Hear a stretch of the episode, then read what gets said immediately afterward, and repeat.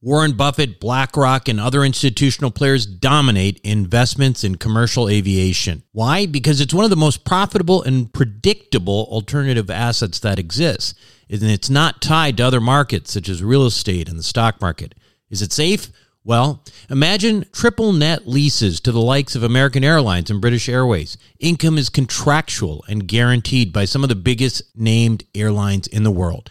That's why this kind of investment was never available to the ordinary accredited investor. That is until now. Visit accesswealthaviation.com and check it out for yourself. Invest in an institutional team with over 200 plus years of combined investment experience in the aviation sector.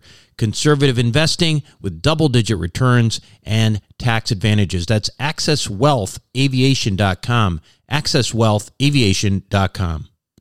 Hey guys, it's Buck. Now, this podcast is very timely because I uh, woke up this morning in Santa Barbara. You know, I live in a beach house. I go out to the deck and there's a bunch of ashes on uh, the deck. How crazy is that? I'm talking about like smoke ashes. And you know what else happens?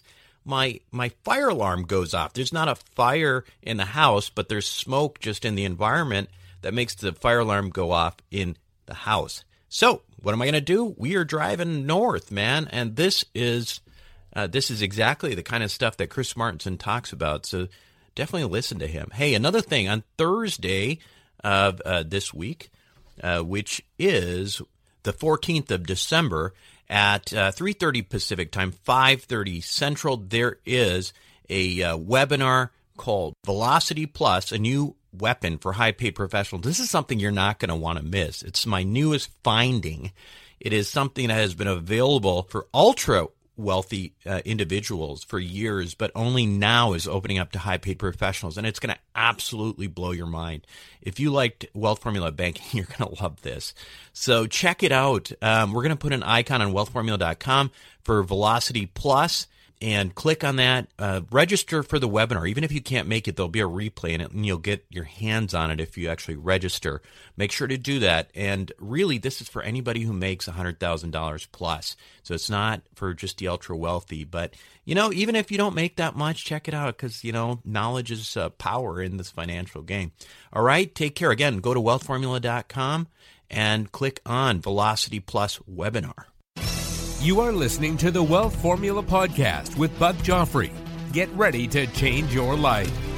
Welcome, everybody. This is Buck Joffrey with the Wealth Formula Podcast. Uh, I'd like to start, as I always do, directing your attention to wealthformula.com because when you listen to this podcast, you're only getting a part of all of the resources available for your financial education needs. And uh, so certainly go there. In fact, you can also still get a free copy of my book, Seven Secrets of Eternal Wealth, which is an Amazon number one bestseller. And you can buy on Amazon or you can just go to wealthformula.com and pick that up for free. You could also just text me if you don't get to a computer, 44222, and type Wealth Formula, one word, 44222, Wealth Formula. And if you do that, you will get a free copy of the PDF version of the book. Now, as for today's show, let me start out by saying that I I cannot tell a lie. Um, you know, despite the fact that I am a libertarian, and people who seem to run in circles, run in the circles that I run in, uh, you know, some of them are pretty depressing, right? I mean, uh, there's a lot of doom and gloom around, and you know, you go some of these events, and you just, you know, you just feel like uh, uh, we're pretty much screwed. I mean, we're we're the U.S. is screwed, the world's screwed, and we just, you know, we should just move somewhere else and you know, hide in a cave or something like that. You know what? I don't believe actually that we're screwed. That's the thing. So I'm a little different. I'm a little different in this crew. I actually believe that the United States is not screwed.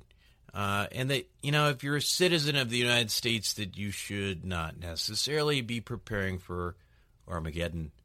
I do believe uh, that it's unnecessary at this time for you to buy a wheelbarrow to carry your cash to the supermarket. Uh, you know, in in case you need to buy a loaf of bread in hyperinflation. I don't think that that's going to happen. So I don't think you need to buy that wheelbarrow. I don't myself own any army fatigues or hide out in the mountains, I don't think they'd like me there either. No, overall, you know what? I'm a pretty optimistic guy about the world and our future and our country. And I'm a student of history. And what's, what history tells me is that we as humans are actually pretty good at adapting and pretty good at solving the problems of our day.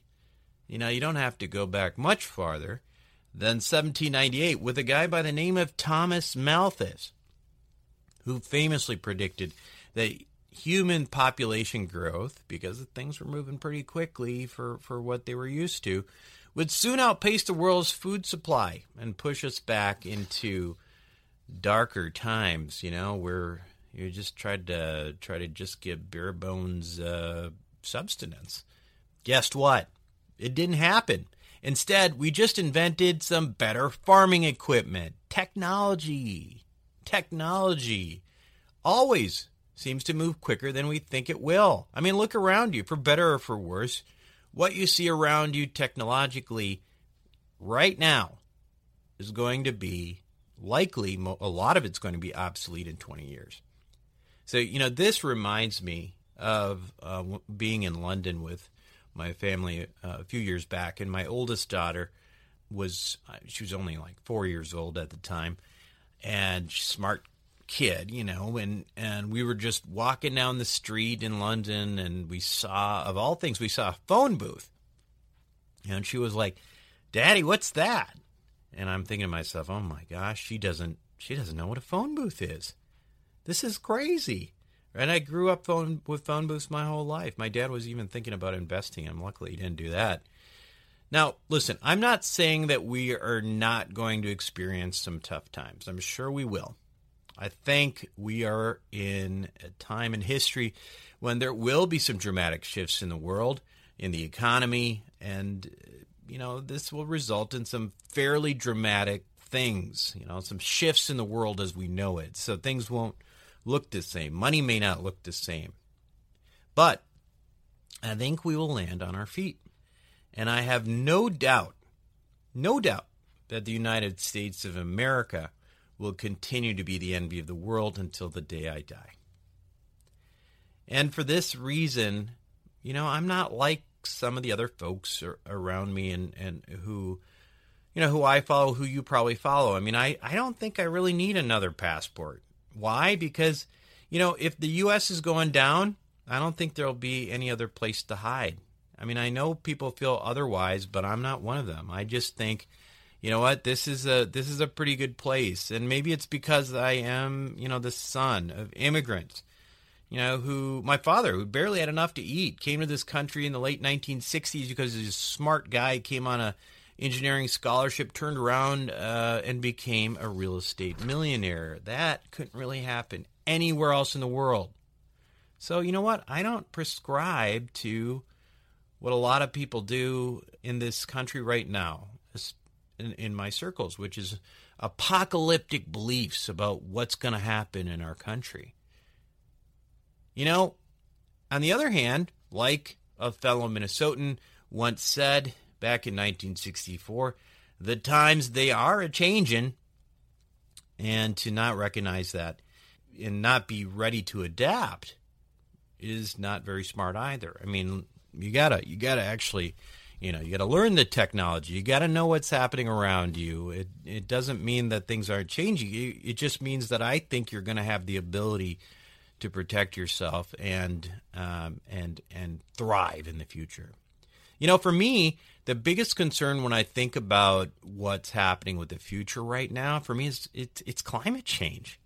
Now, I'm not going to get political here. You know, I don't pretend to know the the causes all. I mean, I do think they're man made, and I, I, don't pretend to know the solution, though. I mean, Alex Epstein came on uh, a couple weeks ago uh, on my show, and, and, it was a very you know informative show, and he told us a little about the moral case for fossil fuels. And I don't know if he's right or wrong. I mean, it's an argument. But it doesn't change the fact that, you know, and, I don't think Alex was alluding to anything other than this. that weather is getting funky, right? It's getting funky. We can agree on that, right? Can't we? I mean, that was a lot of hurricanes this year, wasn't it? Now, if you don't believe something's going on when you look at last year, I mean, how many thousand year storms do you need to have in one year to convince you otherwise? Listen, I'm hoping we figure this one out, and maybe we will. I mean, in fact, I saw something pretty cool on TV the other day. It was like how, you know, they were talking about how volcanoes, when they, there's big volcanoes, they shoot up a bunch of sulfur dioxide into the air and when that happens, there is like this reversal of, of uh, you know, global warming. And uh, for a period of time, I think it was like Mount St. Helens or something like that. I don't know. But, but the idea came up that maybe, you know, maybe we could have the same effect by just having a bunch of planes go up and, and release uh, sulfur dioxide into the, uh, into the environment, into the air and you know that might have the same benefit. And boom all of a sudden you you've solved global warming. I wouldn't be surprised if there was something like that honestly. That's just that's the way we are. That is the way we are. We are resilient human beings are. Peter diamandis um, who is uh, uh, in a in a group with me uh, who I, I, think is fantastic. He wrote this book called abundance. Uh, you know this guy is a great example. Um, the work he does where he basically, you know, he's trying to solve the world's big problems, you know, when it comes to shortages of things. They're even talking about mining for things that we need on Earth on other planets. Why not? Other planets, asteroids, you know, talk about talk about investing in mining companies. That's kind of crazy, right? But listen, in the meantime, we've got a new reality on our hands um, with this weather thing. You know, weather is really unpredictable. And um, and looking at all these things that happened this year made me realize that that survival strategies aren't just for people wearing camouflage anymore. They really should be for for everyone. I mean, look at and we you know we can adapt, but we also have to be smart. I mean, look at what happened in Puerto Rico. No electricity for how long? Look at Houston. You don't have to even leave the the uh, the the you know you don't have to go out of the continental U.S. to realize that. And I, there's this crazy uh, New Yorker article about, um, you know, if you don't know about this, Google this. Go to go to Google and put uh, earthquake, and then put New Yorker article, and then put like Pacific Northwest. Basically, this huge, uh, you know, earthquake that has like a one in five op- chance of destroying the Pacific Northwest in uh, in the next 50 years. I mean, wow, that's kind of crazy, right? Uh, why I, I'm to probably decline any invitations to Seattle in the near future. But anyway, it, what if you spent you know a little time now and coming up with a strategy for food reserves or what about medication? Maybe you know maybe you're a diabetic or an asthmatic. What would happen to you if you weren't able to get your medication for a month or two? I mean for some people that is a major problem. How about you? I'm i've been an asthmatic since i was a kid and i carry around inhalers and i was thinking to myself you know what would happen if i you know couldn't get an eh, inhaler for a couple months and all of a sudden there was things that were aggravating my asthma That'd be bad. Anyway, what we've seen uh, happen in some of these areas with big weather-related catastrophes, etc., makes uh, makes this all really real, doesn't it? I mean, it makes it real for me. I mean, despite the fact that again, I'm not a prepper. Anyway, that's that's why I asked Chris Martenson to come back on Wealth Formula podcast this week. Now, Chris has been on the show before. He is. Uh, uh, his website is peakprosperity.com. Very smart guy, and there's no question about that. I mean, he backs up everything he says with a tremendous amount of financial and scientific data. And you know, he's uh, he's I think he's uh, he's definitely on the more um, you know he's more a lot more concerned and uh, has a greater sense of urgency than I do about things in general. But, you know, it is, you know, you've got to get these opinions from everybody. And given the flux of the global economy and, and geopolitical changes, um, you know, everything that's happened this past year, what's happening uh, with the weather, I couldn't think of a better person to speak to us as we approach the new year. So, If you want to be prepared for all the changes that are happening in the world today, stay tuned as uh, when we come back, we'll talk to Chris Martenson of Peak Prosperity. What do the Rothschilds, the Romneys, and the billionaire hedge fund managers know that you don't about growing and protecting wealth? As you might imagine, the wealthy have a few tricks up their sleeves. One strategy allows you to grow wealth tax free at a compounding rate with no volatility. It protects your money from creditors and lawsuits, and it lets you invest the same money in two different places at the same time. How about that for amplifying wealth? To learn more, go to wealthformulabanking.com. Again, that's wealthformulabanking.com. Welcome back to the show, everyone. Today, my guest is Chris Martenson. He's been on the show before. Uh, he is a Duke and Cornell educated economic researcher, futurist. He specializes in energy and resource depletion, and he's the co founder of peakprosperity.com. Now, Chris uh, is probably best known for this seminal video seminar, The Crash Course, which was also published uh, in book form in 2011, which I'm sure uh, many of you have read. The Crash Course, of course, is a distillation of the interconnected uh, forces in the economy, energy, and the environment that are shaping the future. Chris, welcome back to the show. Hey, it's a real pleasure to be back here with you and all your listeners today. Yeah, it was uh, it was great to see you in New Orleans. Um, we had you in the show back in May, and at that time we talked. We spent a lot of time talking about the idea of you know uh, peak oil and the notion of resilience. And I want to get back to some of that again. But first, you know, we've got a lot going on in the world right now. Um, you know, whether it's China's new role in the in the global economy. Uh, you know, their announcement that their their intention was to be a superpower, their alliance with Saudi Arabia. You know, you've got cryptocurrencies, all this. You know, as an economic researcher, how are you viewing a lot of these geopolitical changes that are occurring in the world right now? And what do you think the hot spots are to be to be paying most of our attention to? Well, that's an easy one to answer because you know my view is that everything is connected to everything. You have you can't just study any one thing in isolation. And and a, a fairly substantial report that I just put out uh, part public, part for my subscribers, was around uh, what's just happening in Saudi Arabia. Now, you know, I'm sure your listeners are aware there's a bit of a purge going on.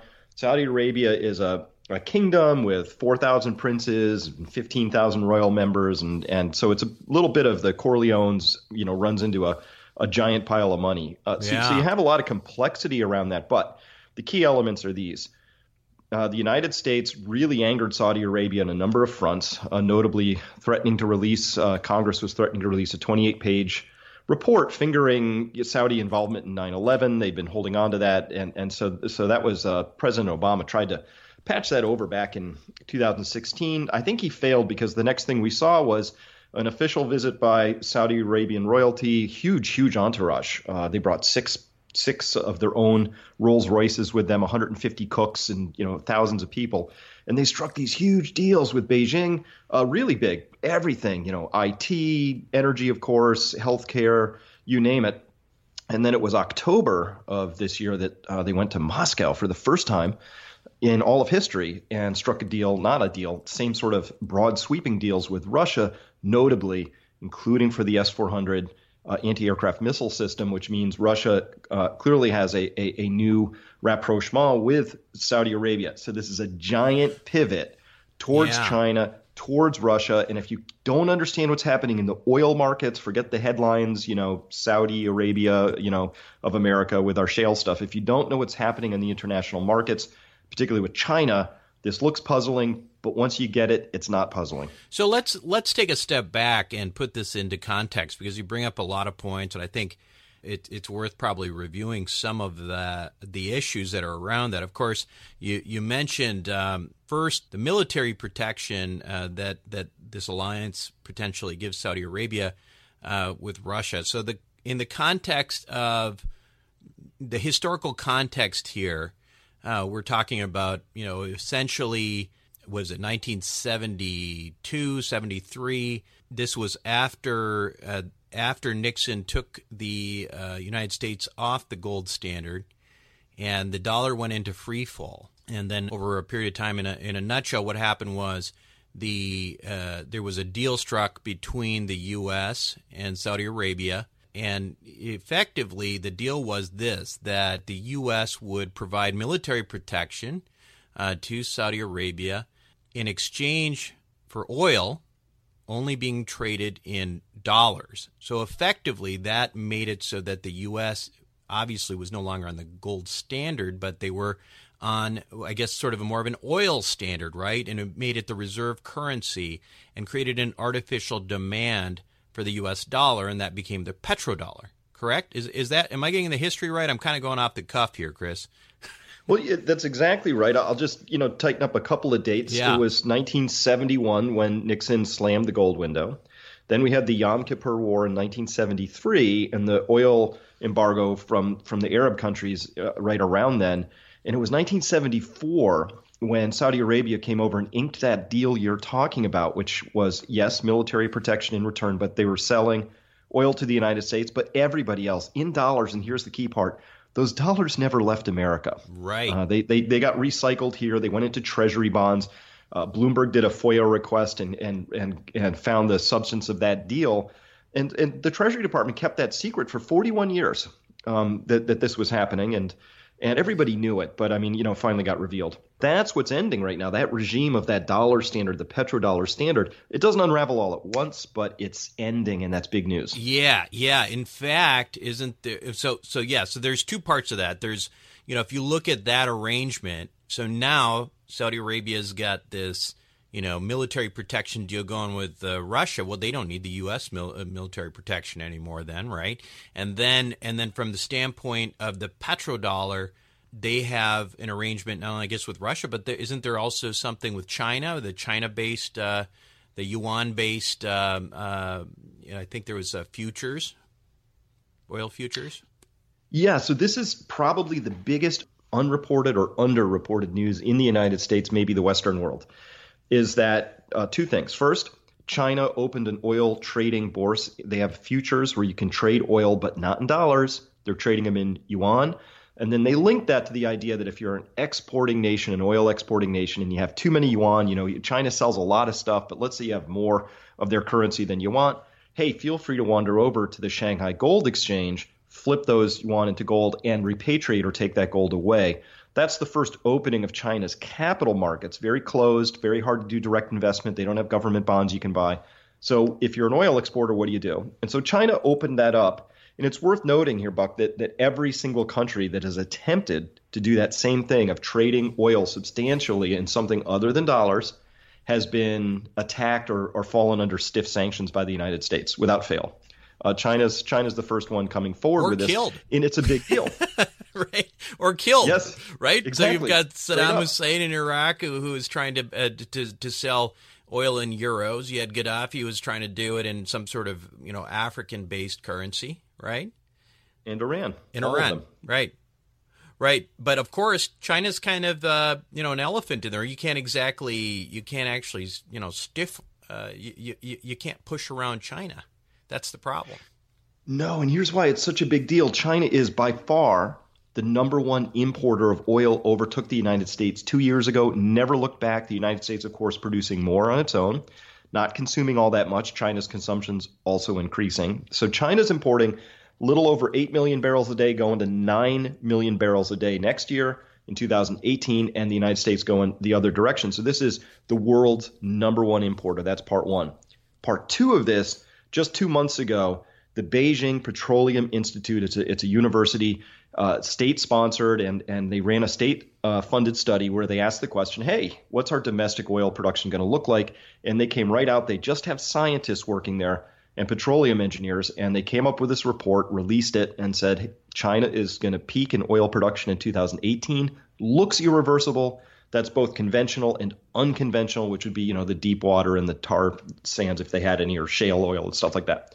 So this is big news for a country of their stature to say, hey, we're at peak oil. What are we going to do about this? They cast forward the amount of oil they need to import over between here and 2030, and they are looking at moving from not just the number one importer, but potentially under some scenarios to the country that wants to, needs to import as much as half of all the available oil that will be available for export in the world. That's not going to happen without a giant price explosion or some sort of a conflict. Yeah, yeah. So what's um, what's what's interesting uh, about a lot of this, of course, to us, is where does that leave the U.S. Right? I mean, we're talking mm-hmm. about mm-hmm. effectively, if I'm, you know, if I'm interpreting this right, the end of the petrodollar. So the end of potentially the end of the U.S. dollar as the uh, as the world's reserve currency. Is that right? Well, yes, and that's already happened a little. I think we went from a high of maybe 73 or 74 percent of all reserve dollars held, and that's eroding. We're down in the 60s now, so it doesn't go away all at once. But I think this puts a little bit of soap on the slope, right? This is going to make it happen a little faster. And it could happen a lot faster depending on how certain things transpire. So, um, one of the big deals here is that uh, about 7 trillion US dollars are held by these petroleum exporters, and they've accumulated almost all of those since the year 2000. So, uh, this is going to be something where if they suddenly decide they don't want to hold these anymore, well, what happens? Hey, they sell them into the international market, they take something else in possession, maybe a different currency or maybe gold or maybe uh, you know some other real estate something. But dollars begin to lose their value under that scenario, and that's the concern.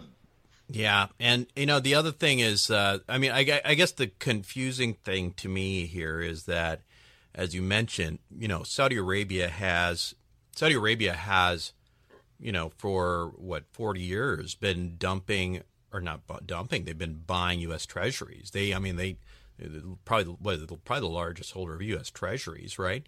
And so it's probably not in their best interest either to watch us go into a big financial tailspin, is it?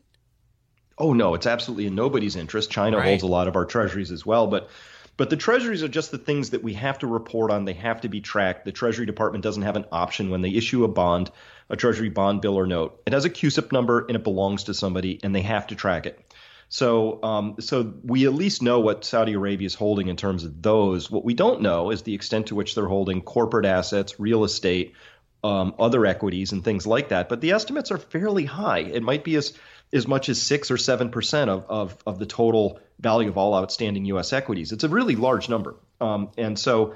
So, so that's part of the context, which is why, Buck, it's so interesting to have watched Saudi Arabia go through this big power struggle, basically, you know, night of the sharp knives, and also pivot so strongly towards China, towards uh, Russia at this particular point in time. Those are really seminal developments in geopolitics. And of course, there's rumors out that Saudi Arabia has also been in, dis- in discussions with Israel. So this is all kind of boiling. And, and where I'm going with this is that uh, when you have a big moment like this, this Saudi Arabia, uh, particularly uh, Mohammed bin Sultan, Salman sitting there as the 32 year old heir apparent to this whole thing, driving a lot of these actions.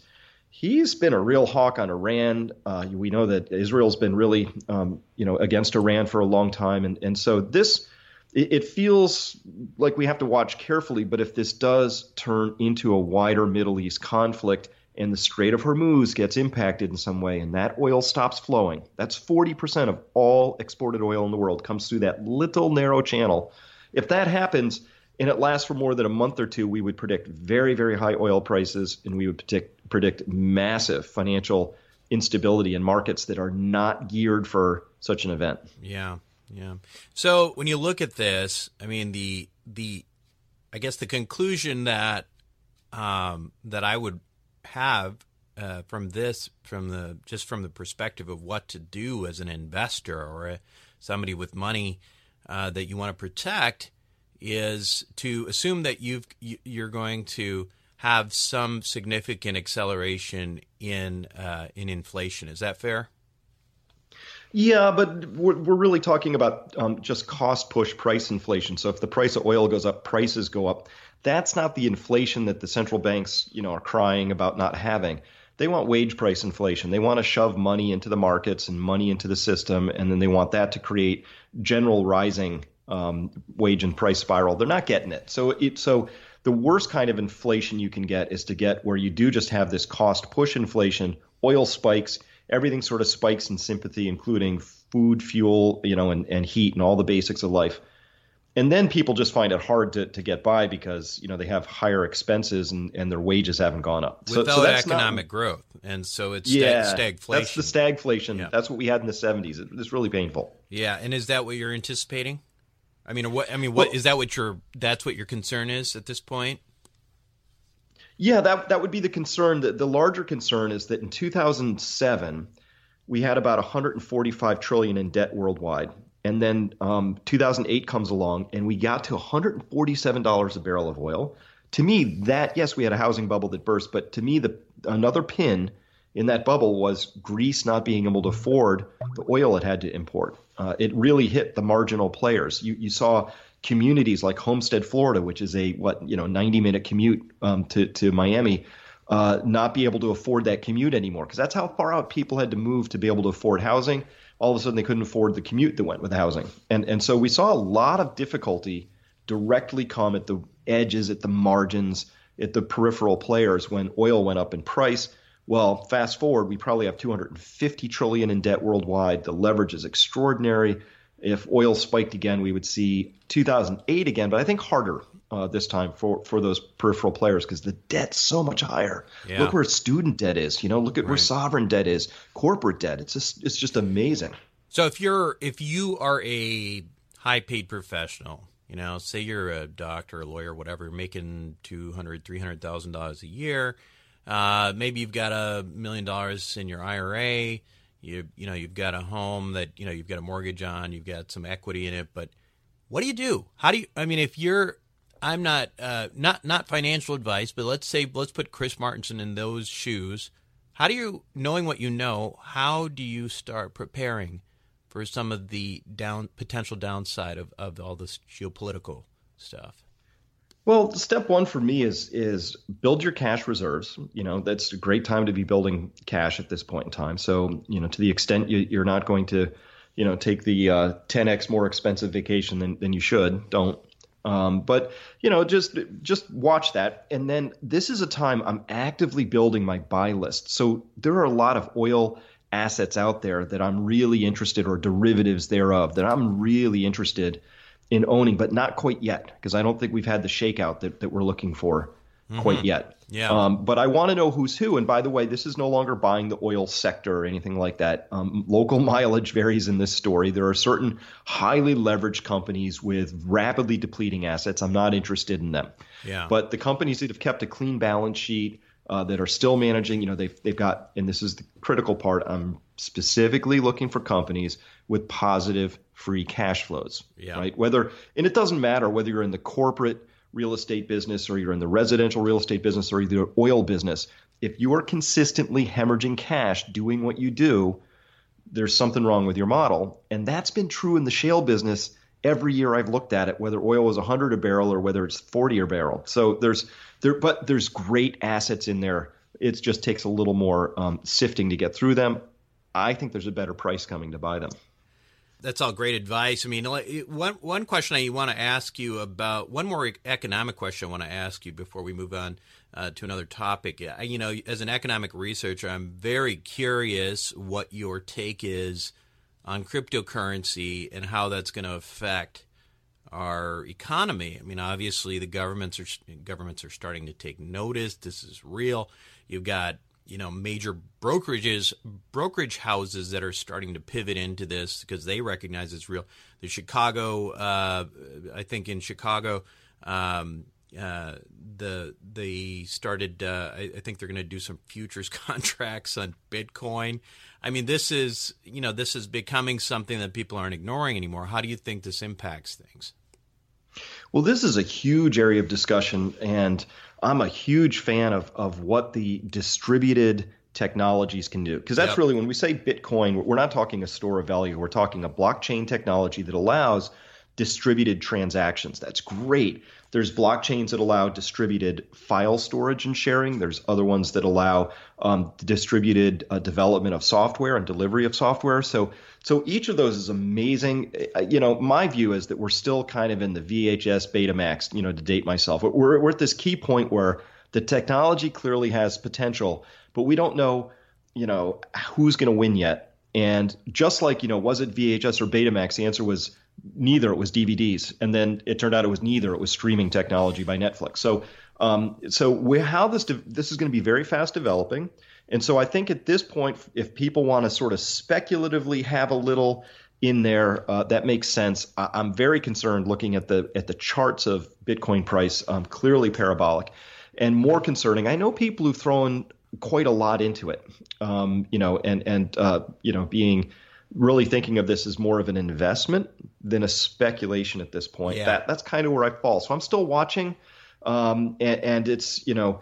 The, the thing to realize about Bitcoin is that I believe about 80% of the float is owned by about 4% of the participants. yeah. So it's mostly like lo- some 16 year old kids who bought it up back, yeah, you so know, like a, 20 a, years ago, we were sitting on like 30 million, 40 million dollars of Bitcoin. Exactly. If they didn't throw their computer out, that is. So, yeah, no. So, so th- it's just, you know, there's a lot of people chasing a very small amount of product. So, so the price moves, the whips, the, you know, the, the parabolic nature of it doesn't surprise me.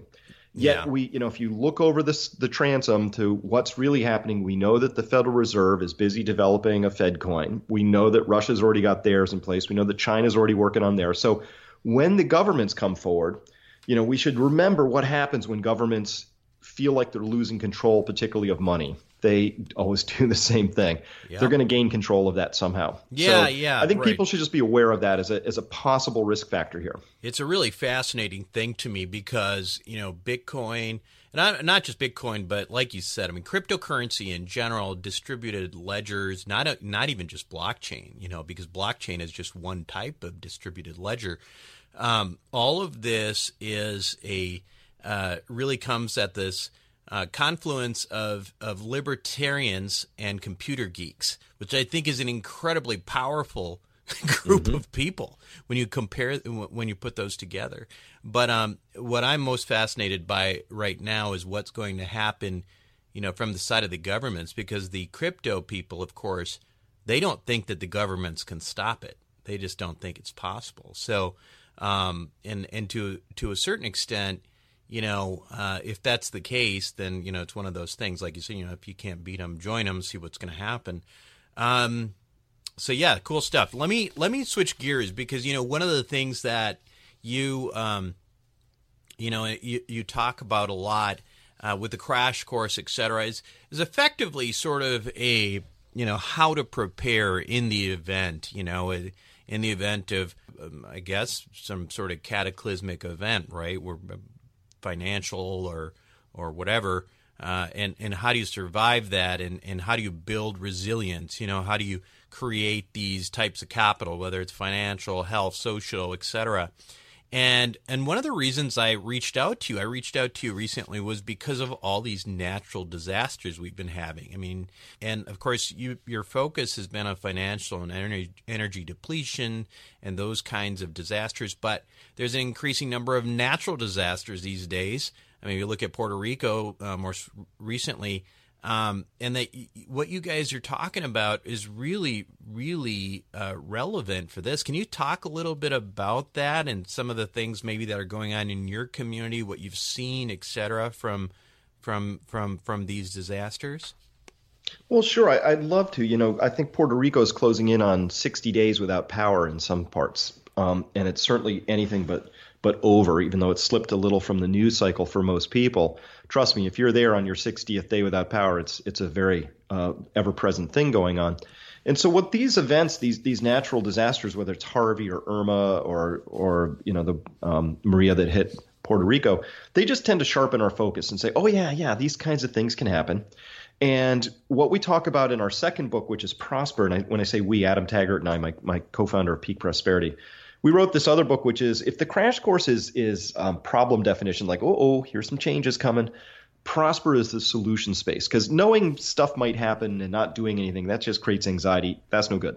So so what are things that you can do to prepare for say a natural disaster or a human-made one uh, that would you know make your life richer and more fulfilled and full of more purpose today regardless of which future comes, you know, that's really the, the point of, of Prosper. And right. and so, you know, I think that these these natural disasters we've seen are just the beginning at this point in time. There are other ones people aren't aware of, Buck. That, that I know some people they look at it and they go, "Oh, is that a thing?" But you know, phytoplankton is down forty percent in the last 40 years. Uh-huh. Insect populations are crashing all over the northern hemisphere, down 80% in Germany over the last 25 years. Here's a prediction as a guy from the biology side of things. If you lose the insects and you destabilize your ecosystem, we can't predict what'll happen next, but I guarantee it'll be a very different sort of a future. You know, maybe right. fungus starts taking over. We don't know why, and then later we figure out the the complex web of life that, that caused it to remain in check before. And yeah. now we can't grow crops properly or whatever. We don't know, but the pace of change we're seeing, I'm not talking about future disasters that might come. They're here, right? Mm-hmm. But economically, we can have the same mindset, which is I just read today that if you live in Charlotte, North Carolina, this family's earning $100,000 a year. Their health insurance premiums went from 900 a month to 3000 a month. They're earning 100,000 a year and they're expected to pay $36,000 for their health insurance. That's a disaster right here and right now, right? Right. So these forces are all sort of coming along and, and they're they're kind of hard to make sense of until you begin to stitch the pieces together and and what I want to do, my life work right now is around helping people get prepared for those moments before they happen so that they can dodge them, hopefully, or um, if necessary, absorb them without falling to pieces, without them cr- being crushed by the experience, all of that. So emotional resilience, financial resilience, physical resilience, all good things to work on uh, beforehand. And, and by the way, you know, people come to my house, they will see a beautiful place, very well, you know, kept up, a nice garden, a nice orchard. You know, I got little bees, chickens, all this stuff. I like to do that kind of stuff. But but you know, if you came here, you wouldn't get the sense that I'm hunkering down waiting for something bad to happen. So you're not, really you're not well. wearing I'm camouflage. Healthy. I'm a happy guy. you're not wearing camouflage and um, you know, like you answer the answer the door with a few guns in your hand and that kind of thing. nope, nope. Okay. And I sleep really well at night, and it's it's it's and you know we have a big community potluck that happens here once a month. It's you know we have a real, it's very social and, and open and all of that. But it's it's these are all things that I can do to, that bring me happiness today and resilience for tomorrow uh, as well. And so and so you know I can't figure out why wouldn't you do these things. And if the people in Puerto Rico had taken our advice and bought at least you know a water filter, they have a very different sort of a, a future in front of them if they can filter their own water out of a, even a puddle in the front rather than um, risk disease and uh, and something worse if, if they got contaminated water. Very simple things can be done. Yeah, you know it. Uh, that's kind of what I was uh, I was really interested too because you know. Um, you're, you know, the things that you're talking about. I, I like the fact that you point out that you're, you know, when a lot of times when you start talking about these types of things, people immediately start thinking about the um, quote unquote preppers, right? I mean, that they, they, they're waiting for a disaster, and it's make it makes it seem like these you know these people are a little bit paranoid or whatever. But really, what you're really talking about, I think, is yeah, you know these things could happen, but the nice thing is that if you just start you know improving your different parts of your life and you know making yourself more resilient, it actually is a very enjoyable way to live, right? I mean that's that's uh, that's kind of what your approach is. Absolutely, and you know the uh, social capital, very important. We think that not just how many people, but how well you know them. Obviously, a, a strong predictor of, of happiness and meaning in, in anybody's life. Um, it is something that, that you know we're active proponents of, not not that sort of bunker mentality. You know, go over there and hide out. Um, but we believe in living capital. So you know, whatever your motivation is to get in shape, well, turns out some of the people who see the world way, the way I do say, wow, it, it makes even more sense um, to be in shape, you know, and um, and there are a lot of things that we can do to begin to recover our own our own personal health. Because I got to tell you, I just got back from Germany. Um, not, not no obese people over there, very very few, um, and and they just live in a very different way, and their, and their food is um, clearly a lot healthier for them. So in the United States, there's a little bit of um, of um, uh, what we call re-education of, of like sort of pulling, pull, you know, revealing the cover and saying, look, people, we're not we're not doing it the best compared to anybody else in the world. There's things to learn at all moments in time from different cultures, from different people, from different ways of doing things. and you just look at the opioid epidemic raging here, and you can say we're not a happy camp, set of happy campers. So, what can we do to to increase our own sense of well-being? And my litmus test is very simple. Like if I'm trying to decide if I'm going to do something or not, here's the questions I ask. I ask myself, is this going to make me feel more connected and alive? Because if so, I'll do it. If not, I'm not going to do it.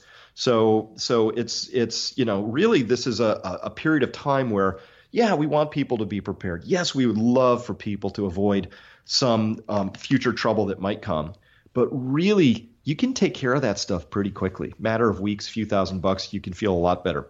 You, you want to give what? an example of maybe kind of uh, you know some of these things that uh, you guys do, and maybe how how it might have helped some of the people that were in maybe Houston or uh, you know some some of the other areas where that got hit. I mean, did you did you have members of your group that that you got feedback from? Absolutely. So we had a number of people uh, directly there, and um, uh, one of them. Uh, he, you know, he he's been following for a while, um, fairly wealthy guy, and and he uh, put a, a, variety of, of stores up. So as soon as the the power went out and and they couldn't get to food stores and whatnot, they had all the food they needed. They were able to share it with neighbors. But he'd also thought thought a bit and said, you know, getting around might be hard under certain scenarios. So he'd bought himself a dirt bike, you know, and mm. uh, it turned out his son was was basically trapped on the other side of Houston by circumstance, and you know, it, um, and he needed to get to to go get him. He got on his dirt bike, was able to get there. It was a it was a messy, wet ride, but but he was able to to move around and and um, and uh, uh, do what he needed to do. And people had worked out and thought through communications. Um, we're you know we're big fans of, of new technologies that will enable your um, cell phones to talk to each other without a cell tower um, and things like that. So so there are there are lots of ways that people had thought through sort of the basics of food and um, shelter, and some people had battery backups that were able to give them. Uh, you know, hot water and showers when other people were out, things things like that. So it really depends on how far somebody's willing to go.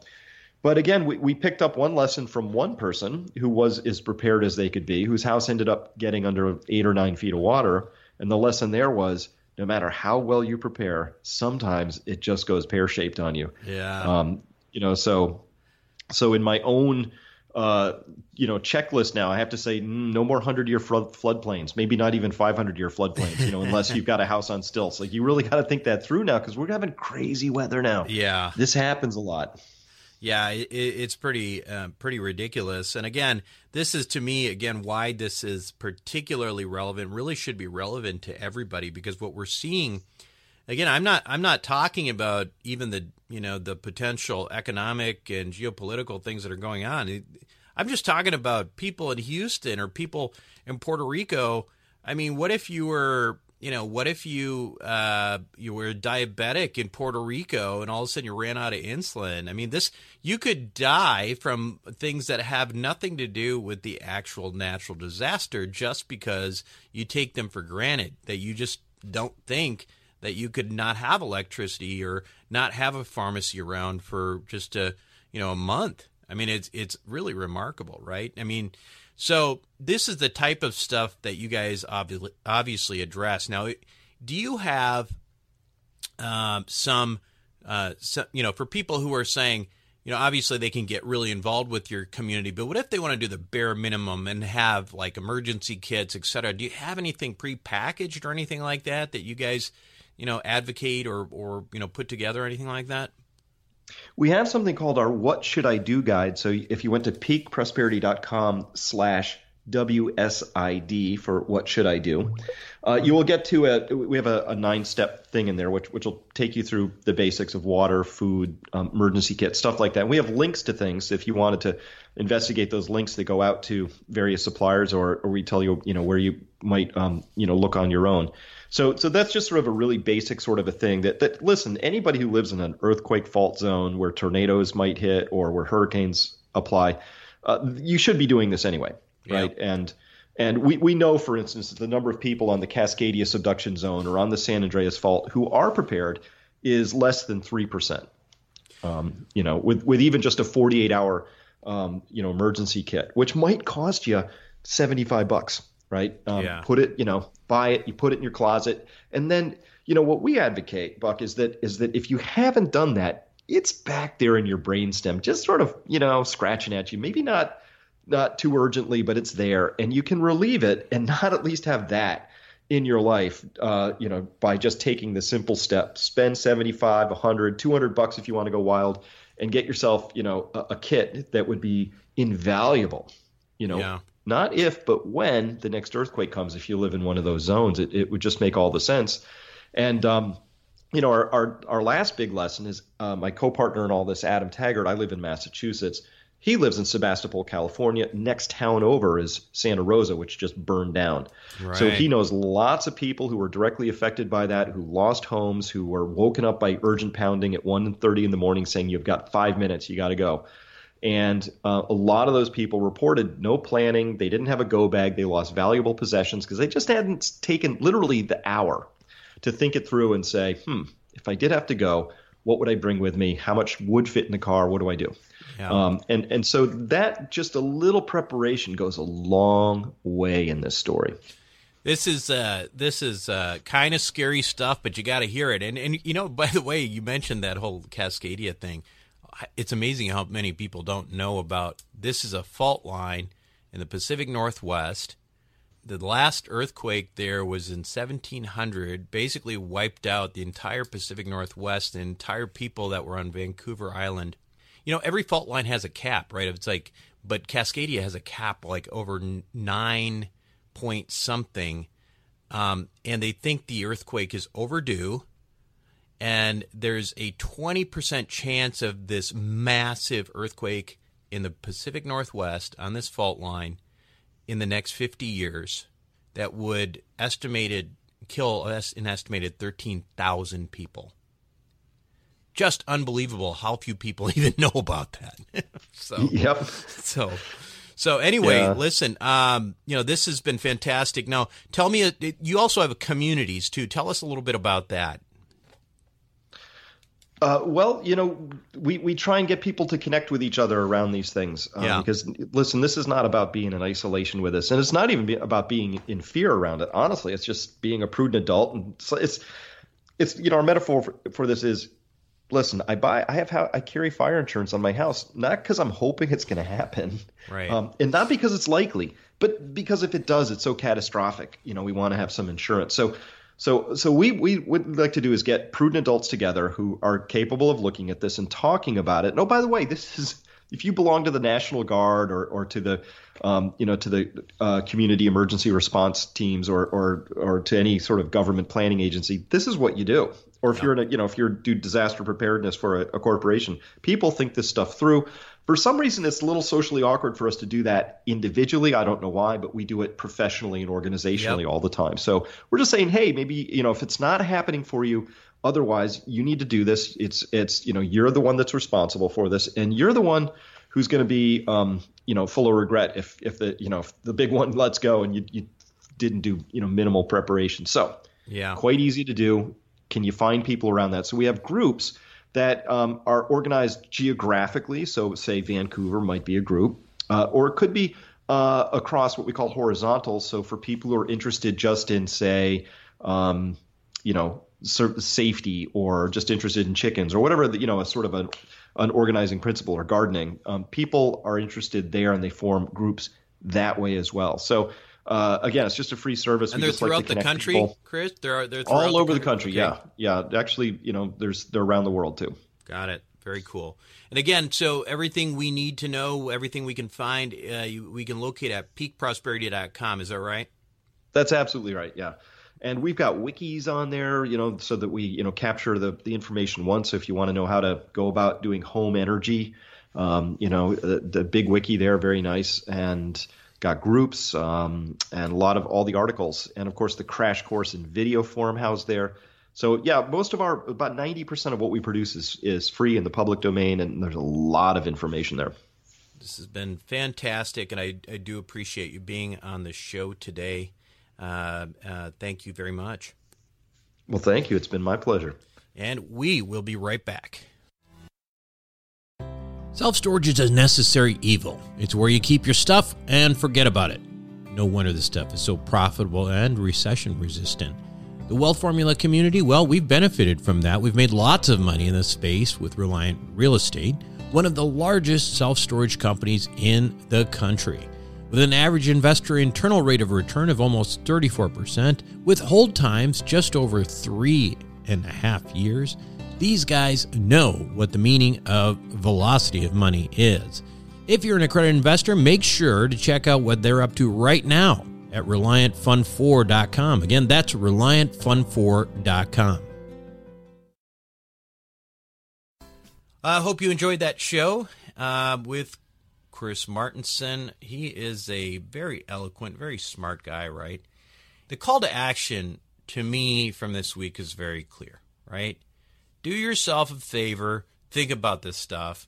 Go to peakprosperity.com and do a little planning. Again, you know, you don't have to be a prepper. You don't have to believe the world's going to hell in a handbasket. You know, just understand that this kind of stuff that happened in Puerto Rico, happened in Houston, could have happened in Pacific Northwest. I mean, all this stuff is real and it might make sense to make a little bit of preparation. Maybe go to the pharmacy and get a few extra inhalers or insulin or whatever.